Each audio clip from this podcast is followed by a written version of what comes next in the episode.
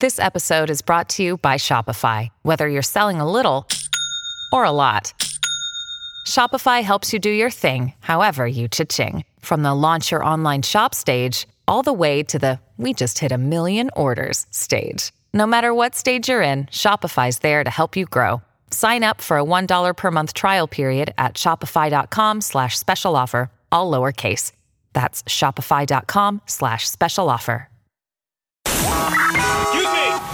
Excuse me! Taxi!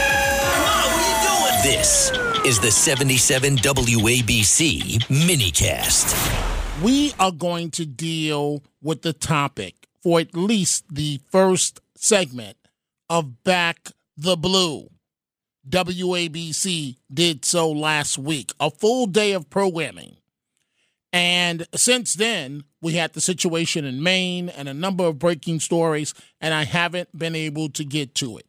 But the frustrations that police officers go through, what it's like out on the streets for them, you're going to hear in just a few minutes. We see all the phone lines that are lit up, uh, and we're going to get to your calls. We're going to get to your calls. Uh, you can also reach me on Twitter at Dominic TV, at Dominic TV. You can follow me there. You can post a comment there. I may understand, though, I may use your comment live. So we're going to deal with Back the Blue, but also the subject of Israel. northern part of the Gaza Strip with airstrike and tank fighter.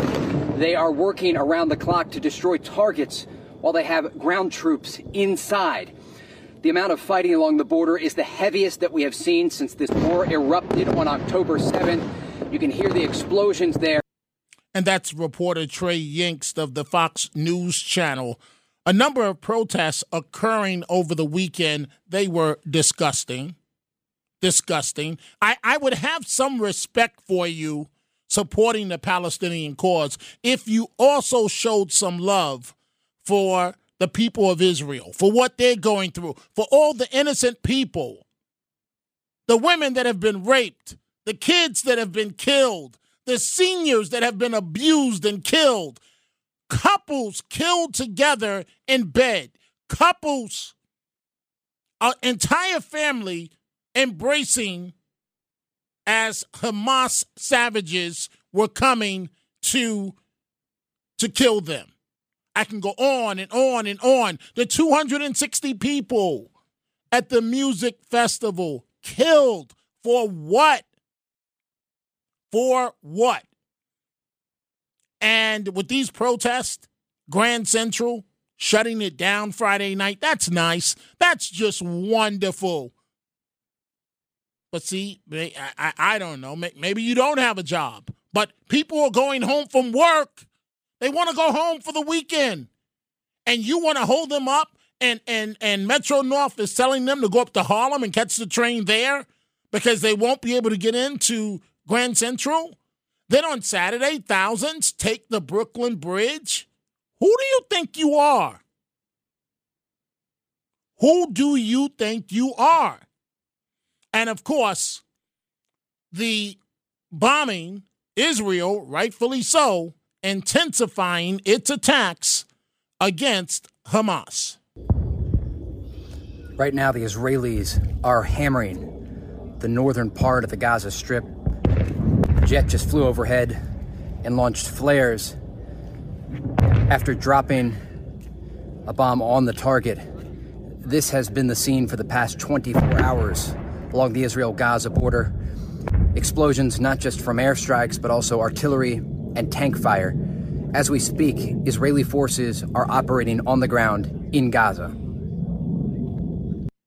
again, reporter Troy, excuse me, Trey Yingst of the uh, Fox News Channel doing an outstanding job covering war, something that none of us want to see. Back the blue. How many illustrations do you need?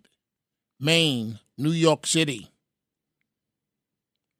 When we're in trouble, what's the first thing that you do? 911. Seconds later, minutes later, men and women of blue putting it all on the line to protect someone that they don't even know. They could be walking into a bullet.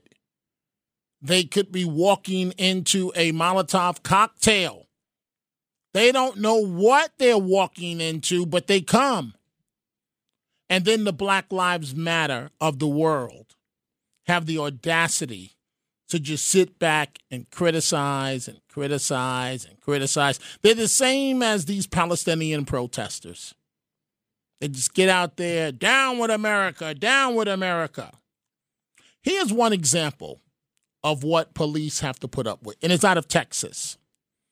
A teen is admitting to randomly, the video online is, oh, it's horrible, is admitting to randomly sucker punching strangers at a Texas park.